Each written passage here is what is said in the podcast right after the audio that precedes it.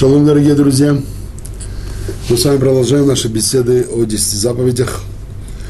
Э, в прошлый раз мы начали беседовать о седьмой заповеди «Не прелюбодействуй».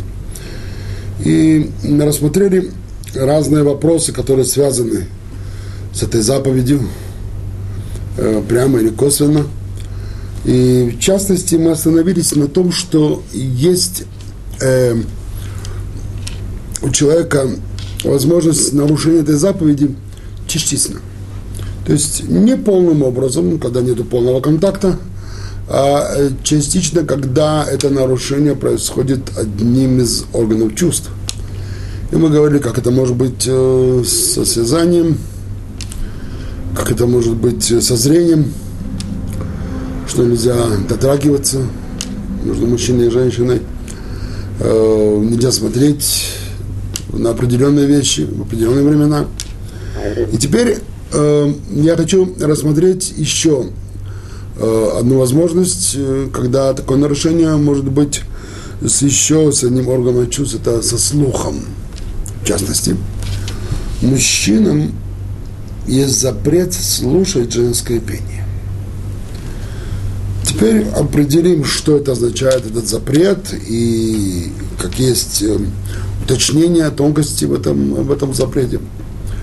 Э, в прямом образом само нарушение, оно говорит о том, что вот живьем мужчине нельзя слушать женское пение. Конечно, разговор идет о женщинах, которые не являются ему близко, в близком родстве. Э, слушать пение матери, пение дочери, например, пение сестры или пение жены, правда, когда она ему разрешена, то это, это можно – но вот слушать пение других женщин, и неважно, не замужняя женщина или не замужняя эти женщины, э, то это уже, это уже нельзя. Теперь э, в этом запрете есть свои послабления, свои как бы э, разрешения внутри этого запрета. Первое разрешение. Например, человек едет в автобусе, и там по радио он слышит женское пение. Если, скажем, женское пение человек слышит живем, то соблюдающий человек, если он хочет исполнить закон, то он должен встать и выйти в другую комнату, чтобы это пение не слышалось.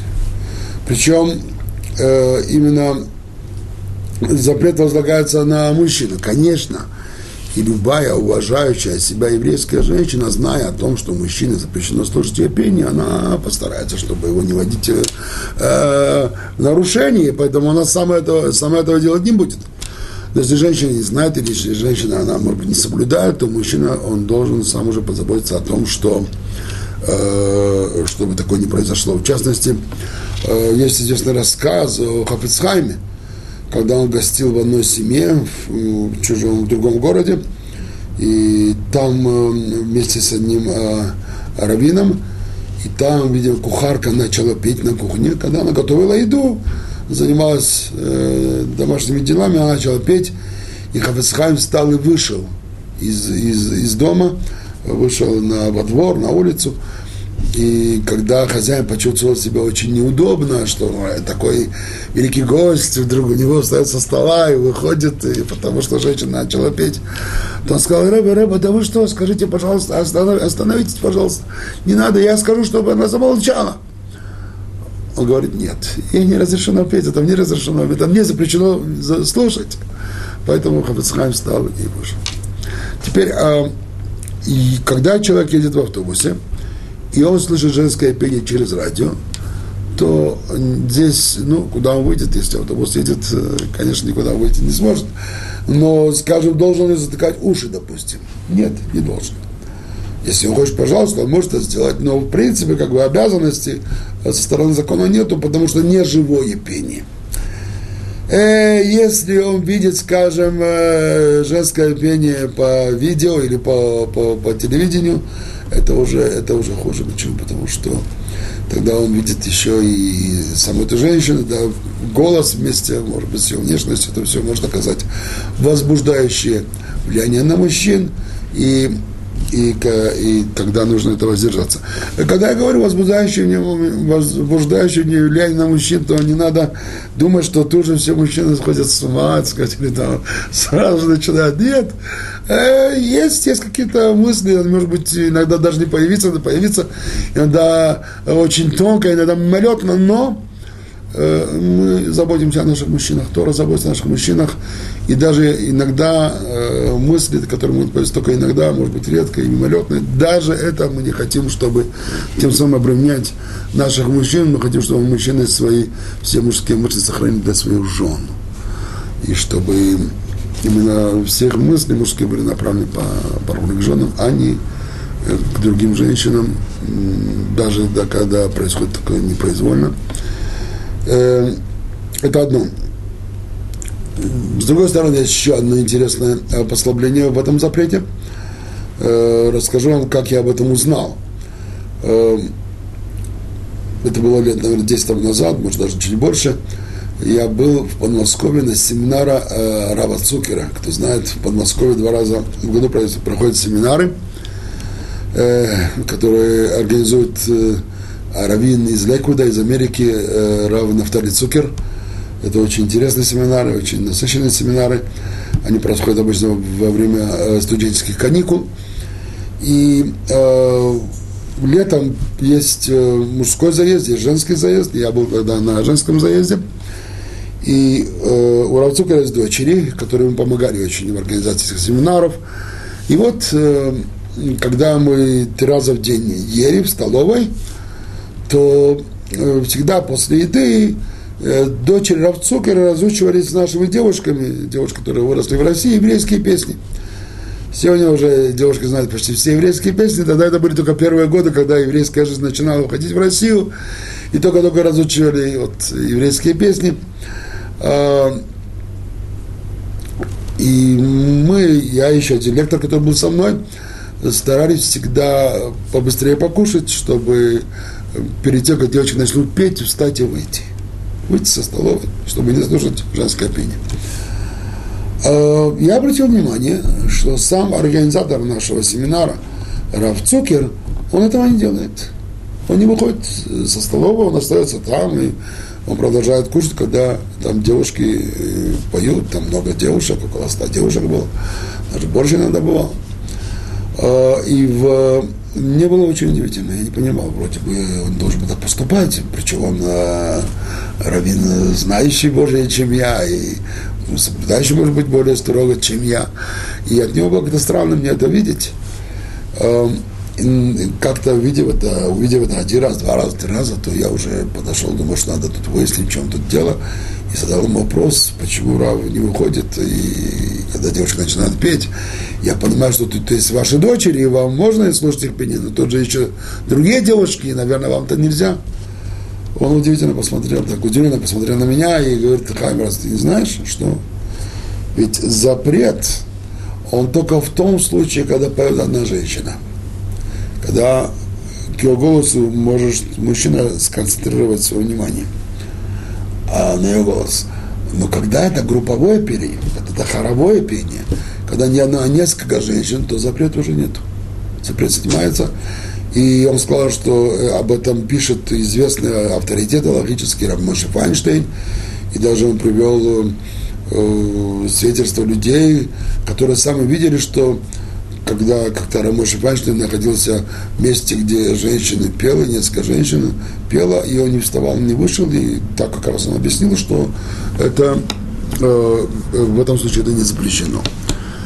Э, когда я попытался впоследствии об этом сказать здесь, в Израиле, э, у меня вот дочери учились в семинарах и в школах религиозных, и там, то сказали, что да, Рамоша Файнштейн – Э, э, э, это Равин, мы знаем, что у него есть такое как бы послабление, облегчение в законе, но жил в Америке, здесь раввины, наши авторитеты местные, они не совсем согласны с этим облегчением, хотя формально можно было бы воспользоваться, но все-таки мы в Израиле, поэтому мы хотим жить более строгой религиозной жизнью, мы не хотим пользоваться этим разрешением, поэтому э, желательно, чтобы не слушать женское пение даже в этом случае. В любом случае, э, мы должны знать, что есть такое, и если человек оказывается в ситуации, что как-то ему тяжело там место оставить по каким-то причинам, то он может сослаться и положиться на мнение э, выдающегося авторитета Аллахира Моше Файнштейна.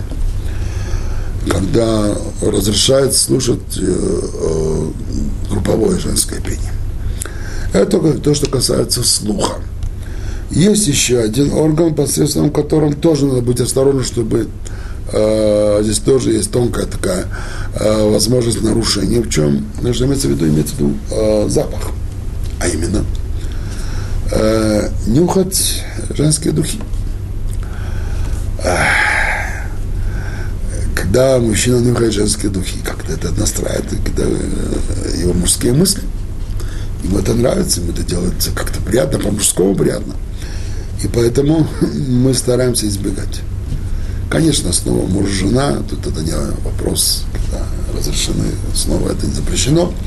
Но если это незнакомая или даже знакомая, но чужая девушка, женщина, еще тем более замужняя женщина, то этого нужно избегать по мере возможности.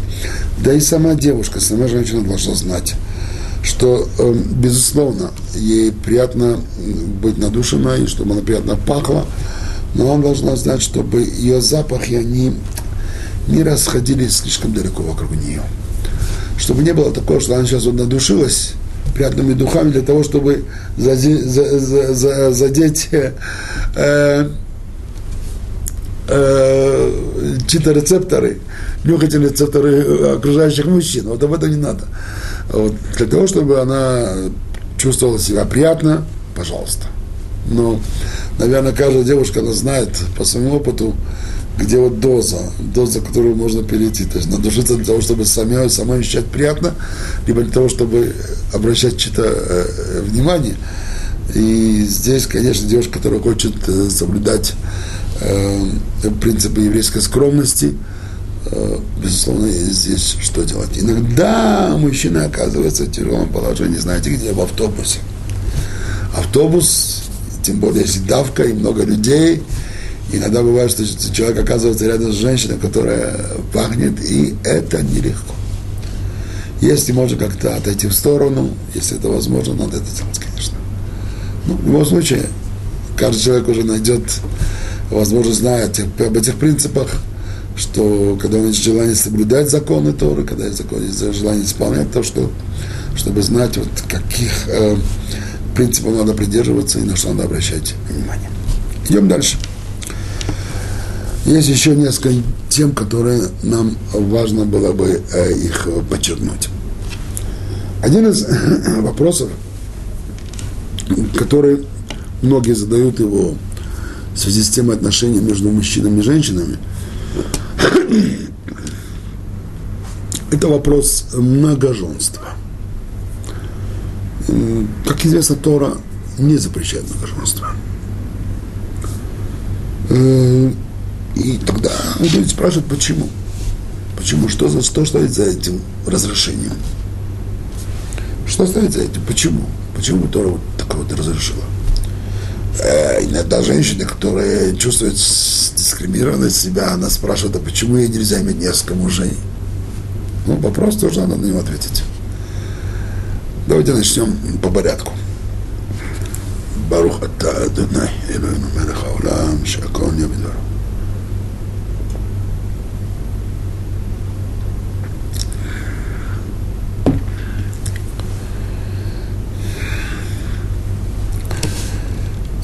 даже если обсудить вопрос на чисто биологическом уровне,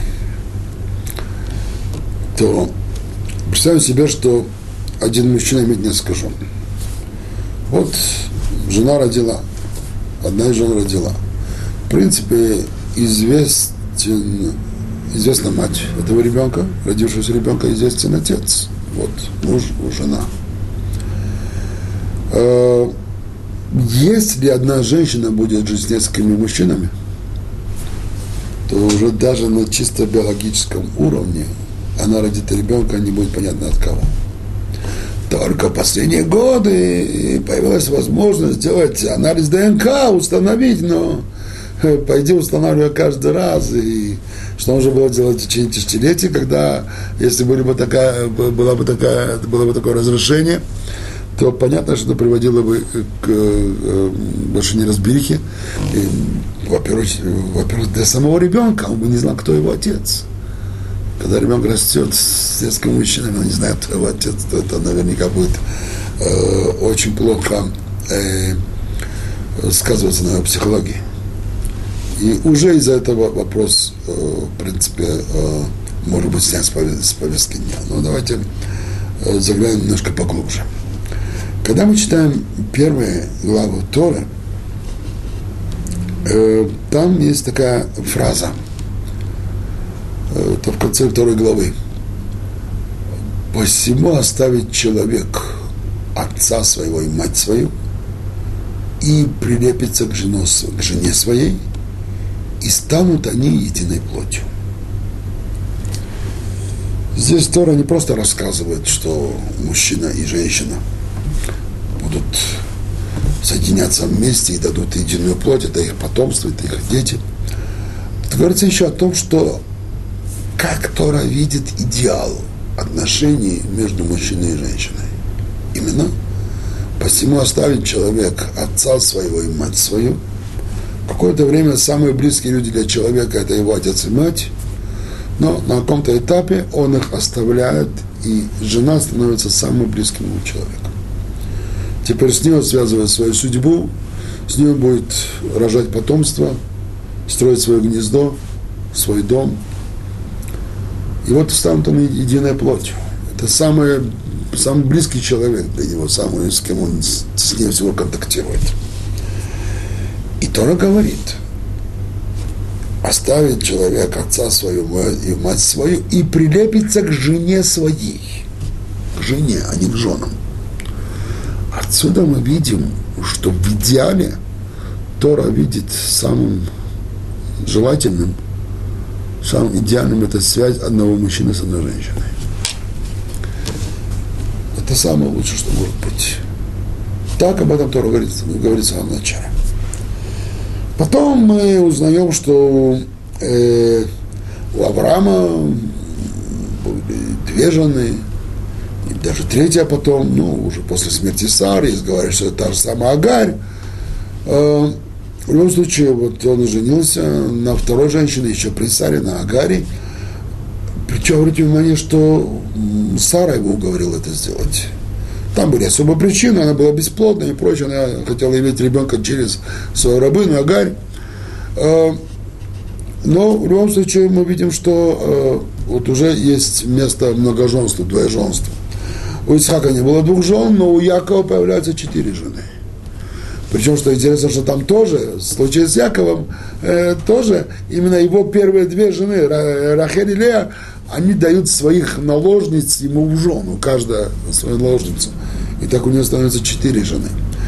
Впоследствии Тора не запрещает, не запрещает многоженство. И, в принципе, до четырех жен э, еврей мог бы иметь. Исключение составляет царь, который имеет возможность жениться на большем количестве женщин. До 18 мы знаем из предания, что есть такая возможность у царя Давида. По преданию было 18 жен. Ну, конечно, царь Шломо в этом вопросе это исключение. Писание говорит, что у него было 300 жен, 700 наложниц. Так сказать, по всем меркам это что-то из ряда вон выходящее. И вещи требуют объяснения. Почему это так? Я хочу дать попытку объяснить этот вопрос, учитывая э, особенность, одну особенность еврейского народа. Смотрите, друзья, еврейский народ – это избранный народ. Это народ, единственный народ, который знает правду этого мира. Который знает, откуда этот мир взялся, чем его суть, в чем его смысл, в чем его, в чем замысел Творца в этом мире, в чем цель мироздания и к чему в конце концов это все пройдет. Это единственный народ. Почему? Потому что мы единственный народ, которому Творец явился, об этом рассказал сам. Об этом заявил. Это во время явления на горе Сина. И это то, что еврейский народ, он избранный народ. И то, что одна из важнейших его функций – это жить согласно законам, которые сопровождены с этой правдой, законами Тора, то он должен сам построить свою личную, семейную и государственную жизнь на основе этих законов. И как второе, как вторая стадия, должен это довести до народов мира. И единственная возможность у народов мира узнать о правде этого мира только через еврейский народ. У них нет никакой другой возможности эту правду узнать. Когда евреи об этом заявляют на весь мир, это воля-неволя вызывает со стороны других народов зависть. Зависть. Почему только вы? Что вы такие уж хорошие? Вот евреи то, то нарушают, то нарушают свои законы, и сами не соблюдают. И вот там еврей там что-то своровал, и вот там что-то плохо сделал, и вот такой, и такой, и секулярный еврей, и религиозный, и такой это вызывает зависть. Почему именно вы так? Иногда эта зависть, она переходит в какие-то крайние проявления, переходит во вражду. И наш народ, он народ, который постоянно находится в войнах. Если мы изучаем, изучаем еще, начиная буквально вот первые, первые годы, десятилетия, столетия жизни нашего народа, постоянно были войны. Да, были, да, и периоды затишья, конечно, были. Ну, постоянно эти, эти периоды сменялись снова войнами, войнами. И корень этих войн скрывался именно в этой вражде, которая была порождена на зависти. Ненависть, которая была порождена на зависти. Э, то есть еврейский народ обречен на постоянные войны. Вот сейчас тоже. Вот создано государство Израиль, вот уже 62 года, мы сейчас в 2010 году, и сколько войн нам пришлось перейти. Не было ни одного десятилетия, чтобы не было война. Если одна, это уже хорошо. То были несколько. И были такие большие войны, были маленькие стычки постоянно происходят. Э, терроризм свирепствует, слава Богу, в последнее время, как два года, есть немножко затишье. Но никто не знает, сколько оно будет продолжаться, и оно тоже нарушается время от времени. То есть наш народ обречен на войны. Теперь сделаем шаг дальше. Если народ обречен на войны, то это, конечно, связано с жертвами. Скажите, пожалуйста, какая часть народа больше умирает в войнах? Мужская или женская? Наверное, мужская. Стало быть, наш народ именно в меру особенностей его судьбы, это народ, который обречен на то, что в нем постоянно мужская часть будет меньше, чем женская. А это вызовет статистически. Если есть разрушение только на обнаженство, всегда вызовет то, что будет когда часть, причем довольно внушительная часть женщин, которые не найдут семью, не смогут построить семью они останутся соломенными вдовами. Статистика надо обрекает. Нет убежища этого. Теперь женщины, которые останутся так одиноки, к сожалению. Как они будут себя вести? Наверняка будут среди них праведные женщины, которые смирятся со своей судьбой, примут это как испытание свыше – и сохранят свою честь, и так проживут свою жизнь до конца. Но наверняка будут женщины, и, наверное, их тоже будет немало, которые не смогут удержаться и не будут искать контакты с мужчинами. И с какими мужчинами они будут вступать в контакты? С теми мужчинами, которые уже заняты другими женщинами, уже женаты на других женщинах. То есть это может провоцировать возникновение романтических треугольников. когда нарушается мир в семье, это может спровоцировать всякие неурядицы. Пришла Тора и сказала, вот чтобы это не происходило, узаконить многоженство. То есть дать мужчине возможность ради сохранения народа, ради сохранения мира в народе, ради сохранения того, чтобы не было обездоленных женщин в народе, чтобы не было самых вдов в народе, то э, дать возможность мужчине иметь несколько жен, причем э, никто не обязывает женщину выйти, э, выйти замуж э, за человека, у которого уже есть одна или две или три жены. Э, если она хочет, пожалуйста, если нет, никто не заставит это сделать. На одном из семинаров Равцукера, э, когда мы затрагивали эти вот вопросы, разбирали, тоже это был женский семинар, я был свидетелем очень интересного спора между двумя девушками, праведными девушками, которые э, начали там вместе, мы это обсуждали эти вопросы, которые начали как бы спорить, вот какая позиция более верная. Она сказала, как? Чтобы я дала согласие, чтобы мой муж жил с какой-то женщиной. С какой стати? Почему? Мой муж это мой муж. Ну и, конечно, все были здесь согласны, все, вы, э, все разделяли именно такой подход. Но была там одна девушка, которая сказала, а почему? А вот если ты любишь своего мужа на самом деле, и ты хочешь ему сделать добро и благо, если ему нравится, чтобы у него была еще одна жена, почему должна ему запрещать? А ты эгоистка. Так ты не мужа любишь, ты себя любишь. И вот, вот такие позиции, значит, были обмен мнениями, и потом э, часть девушек придерживалась одного мнения, часть девушек придерживалась, придерживалась другого мнения. В любом случае было интересно посмотреть, как вот именно для меня, как мужчины, вот женский взгляд на этот вопрос, когда были вот две позиции, две женские позиции на этот вопрос. И понятно, что здесь мужчина находится в некоторой опасности. Почему?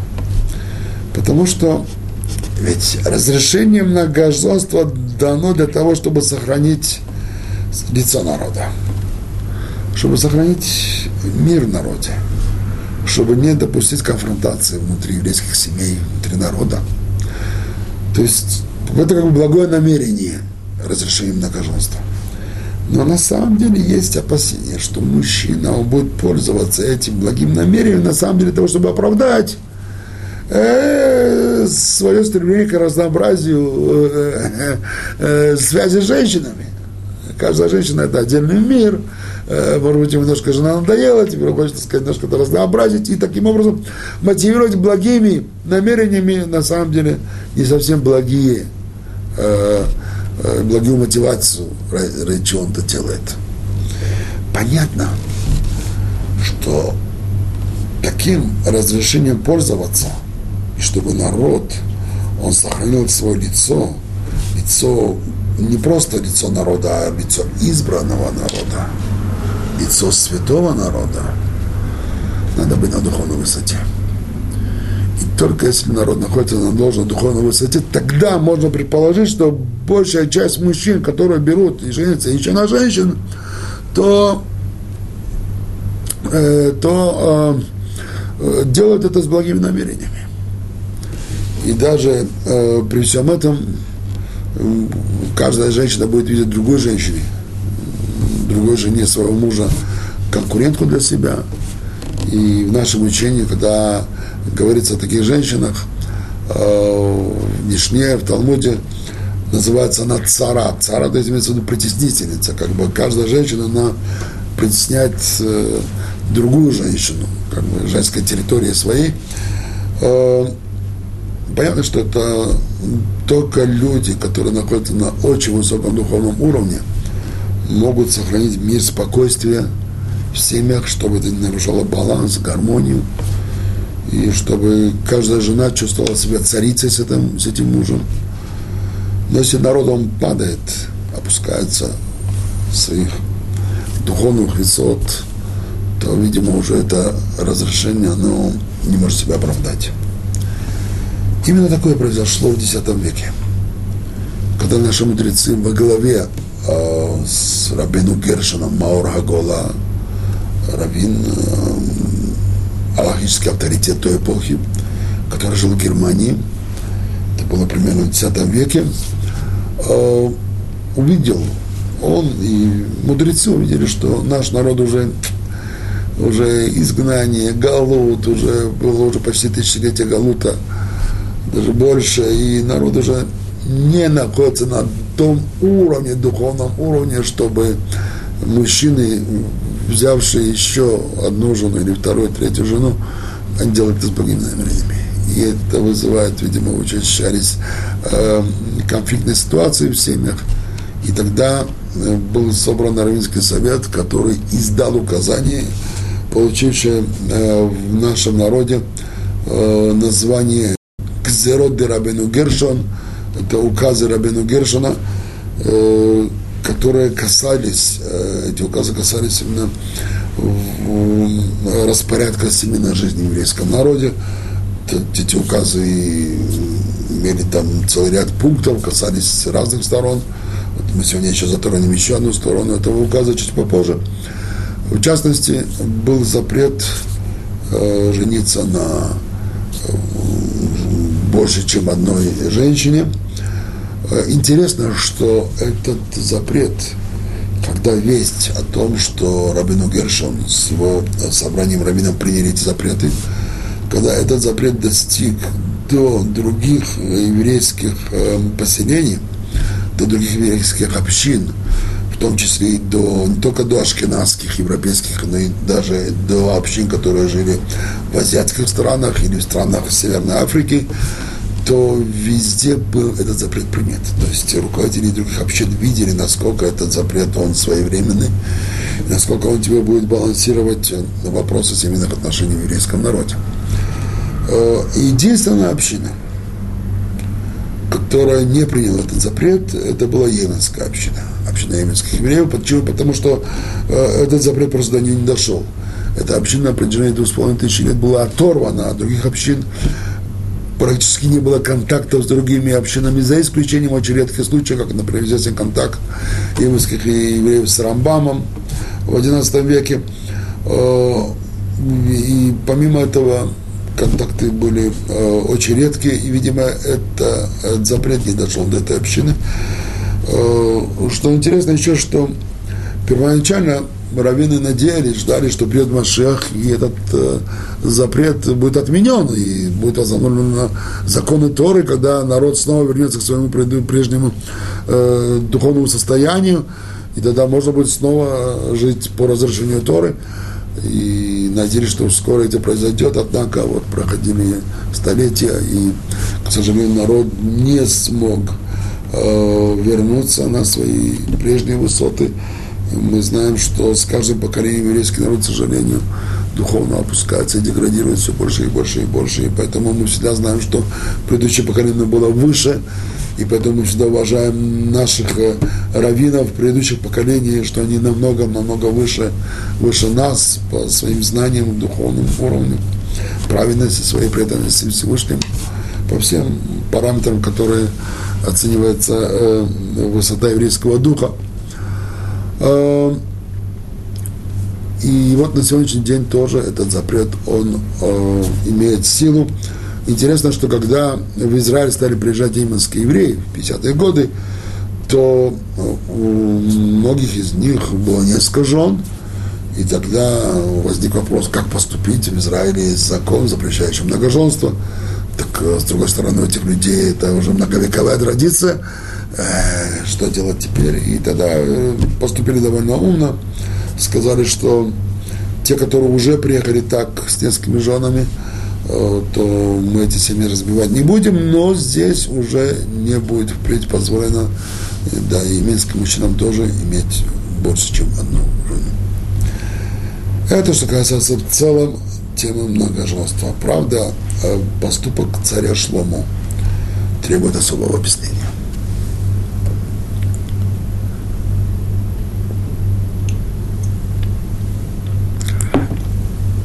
Тем более, что Тора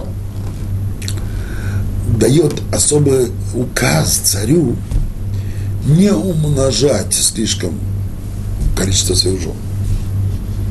Нет. Женщины могут оказать на него нехорошее влияние, э, могут повлиять на него дурно. Каждый мужчина знает, что ему нелегко с одной же женой, тем более, если это несколько, если это сотни, когда было что вот, когда вообще, так сказать, нам не понять, как он мог с ними вести нормальные отношения, но это тоже произошло. Но у Шлома были особые намерения. Дело в том, что Шлома видел, что еврейский народ постоянно в войнах. И он думал, как можно поступить таким образом, чтобы соседние народы перестали с ним враждовать, с еврейским народом. И вот этот ход, который он нашел. Если он породнится с правителями соседних государств, с других государств, то тогда они уже с ним вступят с ним в родство, и тогда будет пресечена возможность нападения со стороны еврейского народа. И на самом деле мы знаем, что 40 лет правления Шломо, 40 лет правления Шломо, не было в Израиле ни одной войны. Это было одно из самых таких немногих периодов, когда было полное затишье, и народ жил в достатке, в мире, в благополучии. Это все благодаря поступку Шломо. Но при всем этом наши мудрецы не оправдывают его поступок нельзя достигать э, хорошие цели плохими способами, запрещенными способами. Главное запрещенными, потому что, может быть, кто-то скажет неплохой способ, но запрещенный способ достаточно. Если Всевышний нам это запретил, значит запретил. И поэтому, несмотря на то, что была достигнута цель, не, цель не оправдывает средства у Шлома это то, что произошло, тем более, что э, и, хотя формально его жены принимали геур и переходили в иудаизм, но, видимо, это было только формально. Потому что по своему мировоззрению, по своим традициям, по своему складу жизни, эти женщины остались поклонницами. И даже будучи э, женами еврейского царя, они продолжали служить своим идолам – и приносили воскурение, и жертвы, и прочее, прочее. И это все Писание ставит в вину самому Шлому. Вот это вопрос многоженства, который, безусловно, сам по себе это интересная тема. И надо знать, что и в этой теме тоже есть какая-то своя база, свое миропонимание, свой взгляд, свои описания, и это, это очень важно знать.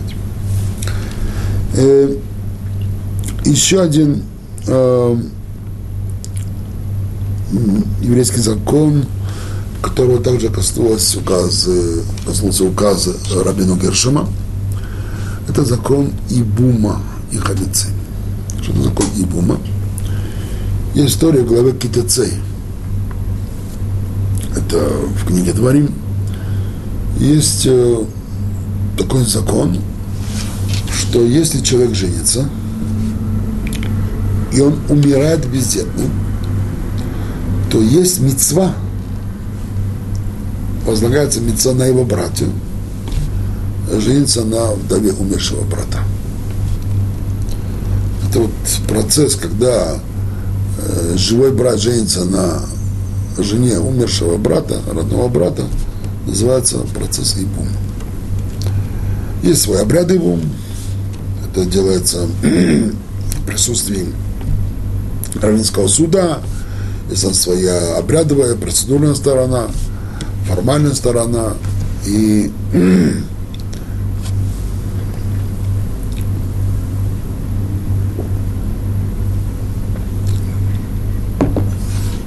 И считается, что это большая мецва. В чем мецва мы увидим скоро. В то же время есть возможность у брата отказаться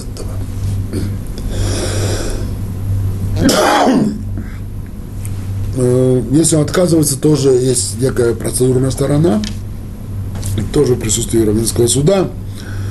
И эта процедурная сторона, она главным образом сводится к тому, что эта женщина выражает формально неприязнь по отношению к живому брату, потому что он не захотел жениться на ней бы у женщины здесь нет права выбора. Она должна выразить согласие выйти замуж. То есть уже выходя замуж за мужчину, она дает согласие, что если в случае, не дай бог, ее муж умрет, и она останется бездетной, то тогда она может стать женой и его брата. У брата есть возможность отказаться от этого. Почему так? Вроде бы странная вещь. Вроде бы снова дискриминация женщины. Так получается. Однако за этим законом стоит очень э, глубокая идея. Она связана с вопросом реинкарнации, переселения душ. И вкратце эта идея состоит в следующем. Когда человек уходит с этого мира бездетным, то известно, что его душа, она не достигла исправления. Видимо, у него была какая-то задолженность определенная, почему эту душу забрали с того мира бездетным. Но в любом случае она не достигла своего исправления, и она должна прийти еще раз в этот мир для исправления. И оптимальный вариант для исправления – это когда вот брат умершего, живой брат женится на вдове, ребенок первый, который родится от этого брака, это будет душа умершего брата. То есть самые близкие люди умершего брата, это его любимая жена, это его родной брат. Именно они приведут его душу в этот мир, они его воспитают, они дадут ему возможность справиться этой душой. На самом деле, это заповедь, связанная с величайшим милосердием для души умершего брата. Вот женщина, она же будет теперь помогать своему бывшему мужу, душу, ду, ду, душе, душе бывшего мужа. Родной брат будет это делать. Тем, что они родят ребенка, они берут душу в этот мир. Поэтому, когда брат отказывается, если он не хочет это делать, то происходит процедура, когда э, женщина выражает э, неприязнь к этому брату. Есть формальная фраза, которую должна произнести, что вот почему ты такой нехороший, что не построил дом у своего умершего брата и не построил имя своему умершему брату. Теперь снова э, намерение этой митцвы очень высокая. Дать возможность исправить души человека, причем через самых близких ему людей. Но тут же есть опасение. Представьте себе, вот брат, он же может жениться на вдове. Почему? Потому что он на самом деле заботится о душе брата. на самом деле так любит своего брата, он такой, чтобы его брат, его душа исправилась. Мы, евреи, особый народ, мы не думаем только о земной жизни, мы должны думать еще о жизни нашей души, вечности. И жизнь вечности зависит от нашей земной жизни. Поэтому важно, чтобы она здесь проходила правильно. И вот э, когда, э, когда он э, отказывается от этого, сначала когда он соглашается, почему он согласился на это? Почему он сейчас берет? Мы не знаем. Только он знает, и Всевышний знает. Очень может быть, что у него самые благие святые намерения. Но может быть и не так. А может быть, он вообще о брате не думает, никакого дела ему до брата нету. И он просто прикрывается этим разрешением, потому чтобы разнообразить свою сексуальную жизнь того умершего брата. Почему нет? То есть это вот такое тонкое лезвие, по которому он идет. С одной стороны, он может сделать поступок очень святой, с другой стороны, очень низменный, потому что, ну, где уже можно опуститься человеку, упасть в такую пропасть, чтобы наслаждаться ради наслаждения, телесного наслаждения вдовой умершего брата. Ну, по-моему, не, не, тяжело, наверное, опуститься. И вот такая, такая опасность существует снова. Когда народ на должной духовной высоте, когда народ живет Торой, и тогда можно считать, что большинство мужчин, совершая процедуру и бум, они это делают с благими намерениями, очень хорошо. Но если народ в целом опускается, теряет свое духовное достоинство, он в галуте, терзаем, гоним. Страшные вещи наш народ жил, пережил в галуте. Когда раввины видят, что уже большая часть мужчин, когда женятся в таких ситуациях, они это не делают с правильными намерениями. Намерения испорчены. Вот приходит здесь Рабину Гершем и вводит запрет на ибум. Нету больше ибума. А что есть? каждой ситуации, когда умирает бездетный мужчина, автоматически мы скажем ему брату, пожалуйста, откажись от женщины умершего мужа, сделай халицу. Будет делать формально халица, этот обряд формальный, и они разойдутся, и тогда женщина может построить свою жизнь, с кем она сама пожелает. Она свободный теперь человек, она вдова, свободный человек у мужчины своя, своя жизнь. То есть, как бы раввины забрали у живого брата возможность построить семью с живого умершего брата для того, чтобы поднять, знать, с каким намерением это делает. Вот снова, и вот Рабину Гершон, его указы коснулись также и этой темы, темы и Бума, и Харицы. Сегодня то же самое. Если когда такое происходит, дай Бог, то в Равинате призывают у живого брата вместе с вдовой, и тут же делают на месте обряд харицы, и так что до Ибума дело не доходит. И когда Бог даст, народ вернется снова в свое прежнее духовное состояние, тогда вернутся все законы в первоначальном виде, и тогда снова все будет обновлено. Теперь э, еще интересный момент, э, как Тора относится к измене в семейной жизни. Это неприятная вещь, измена. Не очень приятно об этом говорить, но надо знать. И Тора этого тоже касается. Ведь Тора – это учение о жизни. И поэтому, когда в жизни бывают разные ситуации, то Тора, она дает нам свое э, отношение, свою оценку ко всем этим сложным ситуациям. Итак, измена. Когда изменяет женщина, то Тора в этой ситуации относится очень строго, потому что женщина – это основа дома –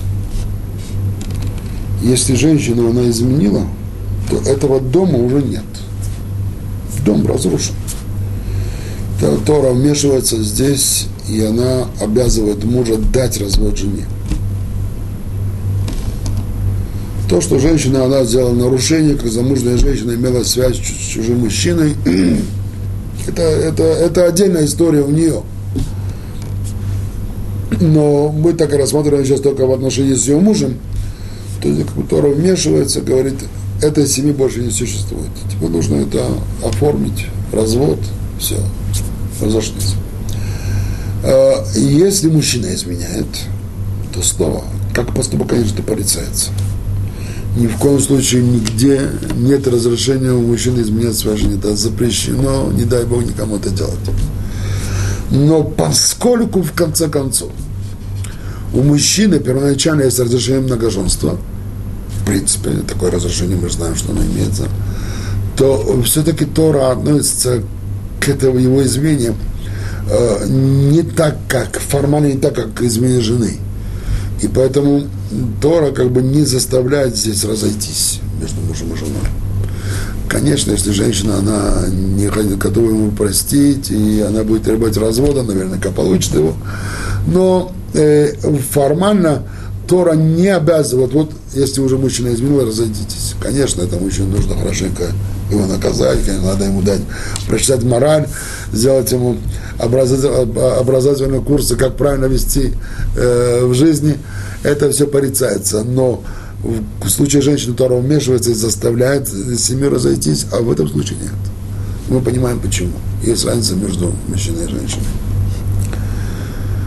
Э, Причем, обратите внимание, что для самой женщины она настолько цельная натура, что если она, э, находясь в связи с одним мужчиной начинает искать связь с другим мужчиной, она разрушается внутренний мир. Она себя делает, превращает в осколки. Э, я сейчас говорю внутренне, духовно, морально. Это страшное наказание. Она делает себе страшное наказание на своей душе. Что она вот разъединяет себя по разным мужчинам, и она не построена так, что она может с этим в мире жить. Мужчина еще может, если причем он на какой-то духовной высоте, не, не всегда он может тоже. Но женщина вообще ни, ни в каком состоянии не может так жить, быть цельной и быть связи с несколькими мужчинами. Тем более, когда это разговор идет об измене, когда она делает это намеренно. Э, это что касается измены. Теперь, э, если произошло такое, что кто-то женщину взял силой, было насилие, она сопротивлялась, ничего не смогла сделать, было насилие, то в этом случае Тора не вмешивается, жена не запрещена мужу, как в случае измены – если э, есть какие-то между ними, тогда нужно им договориться, и если не согласны оба, тогда уже это надо делать в равенате решать. Но обязанности развесить нет. За исключением случая, если такое произошло с женой Коэна. Поскольку Коэн он служит в храме, то по отношению к его семейным э, вопросам есть отдельное указание, более строгая мера. Э, представить себе, что придет человек в храм и увидит коина, который там производит службу, и скажет, что вот он развлекался с его женой. Это осквернение храма на самом деле, это осквернение не только э, человека, семьи, это намного больше. Возможно, в этом может быть, есть, наверное, здесь другие причины, более высокие духовные причины, но уже это достаточно, чтобы понять, что если такое произошло у Коэна, то Тора запрещает в этом случае сохранять семью, должен развестись. Если же это не жена Коина, то тогда Тора не обязывает мужа и жену в случае насилия над женой развестись. И э, еще вопрос, который требует внимания – Э, это вопрос, это вопрос э, Ихута. Для того, чтобы не происходило нежелательных контактов между мужчиной и женщиной, есть особое указание. Начало Торы, это по отношению к замужней женщине, потом наши мудрецы это, э, этот запрет они распространили дальше и на незамужних женщин запрет называемый Ихуд. Вкратце, в чем смысл этого запрета? Запрещено мужчине и женщине, которые не являются мужем и женой или в близком родстве, мать, сын, отец, дочь и так далее, брат, сестра, запрещено уединяться, находиться в таком месте, где они э, э, зам, находятся в замкнутой комнате, доме, и куда другие люди не могут войти без их разрешения, без того, чтобы не открыли дверь и так далее. Это запрет. То же самое, скажем, если где-нибудь в парке, в лесу, это не должно быть именно в комнате, может быть, какое-то укромное место э, и в таком месте, тоже запрещено. Даже если у людей нет никаких намерений, какие-то контакты, даже если хотят и вместе читать Таилим, даже в этом случае это запрещено. Почему? Потому что когда мужчина и женщина наедине, воля-неволя это может спровоцировать на какие-то близость. И мы знаем, что иногда близость происходит так, что человек перестает просто собой э, владеть, и там может быть слово, взгляд, что-то, и потом уже люди теряют самообладание и может произойти все что угодно. Поэтому изначально есть э, запрет находиться в состоянии худ. Теперь э, я хочу затронуть один момент, который э, мне приходилось с ним сталкиваться. И и э, важно его знать. Например, я прихожу в дом к своему женатому товарищу. Его не оказывается дома. Жена говорит, он придет, должен скоро прийти. Могу ли я подождать у них в доме? Э, в принципе, когда муж в городе и все, то тогда есть э, нет опасения, женщина настолько э, напряжена из-за того, что муж должен войти, что э,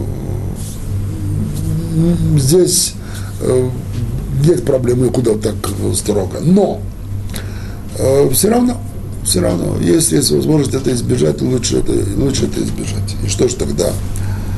Тогда э, я могу подождать либо на улице, либо же я могу подождать в доме, но при этом мы не закроем дверь. Мы прикроем дверь, оставим ее чуть-чуть открытой. По крайней мере, даже если прикроем, но не на ключ. То есть, чтобы, э, если муж придет, он может войти в квартиру без того, чтобы ему открыли. Он сам может открыть. И тогда, когда муж входит и знает, что дверь там была открыта, и он видит, что мужчина, даже его товарищ, он находится там, и в доме его жена, больше никого нет. Если были бы дети, все тогда вообще нет разговора, конечно. Даже когда нет никого, муж спокоен. Он вошел, и он понимает, что ничего здесь произойти не могло. Да, и семейно между мужем и женой не возникает никаких напряжений. А, иначе мы знаем, что происходили самые разные неприятные вещи. Поэтому, когда вы э, оказываетесь мужчина и женщина в одном месте, то если желаете избежать их самое простое указание, самое такое практичное указание – это открыть двери, э, оставить двери открытые, или чуть-чуть приоткрыть, если это невозможно, и, и, и, и должны закрыть, то не на ключ, что можно было, человек, входящий снаружи, мог сам открыть это и войти без того, что он нуждался в помощи того, кто внутри находится. Сами законы куда-то довольно сложные законы, и, конечно, желательно их изучить подробно. И, но мы вот в рамках нашей лекции только коснулись того, чтобы э, рассказать о том, что есть законы и существуют, и каждый еврейский мужчина и женщина должны о них знать. Вот, дорогие друзья, э, в рамках нашей беседы о десяти заповедях мы постарались затронуть такие моменты, связанные с темой седьмой заповеди «Не прелюбодействуй». И Дай Бог, чтобы у нас никогда не было опасности оказаться даже э, поблизости к такому нарушению. И Всевышний даст святость нашему народу. Всевышний любит, чтобы его народ был чистый народ. И его связи между мужчиной и женщиной были скреплены только в случае, когда есть муж, жена, брак, ктува, кедушин, хупай, кедушин – и это я вся желаю, желаю всем еврейским мужчинам женщинам. Всего доброго. Шалом.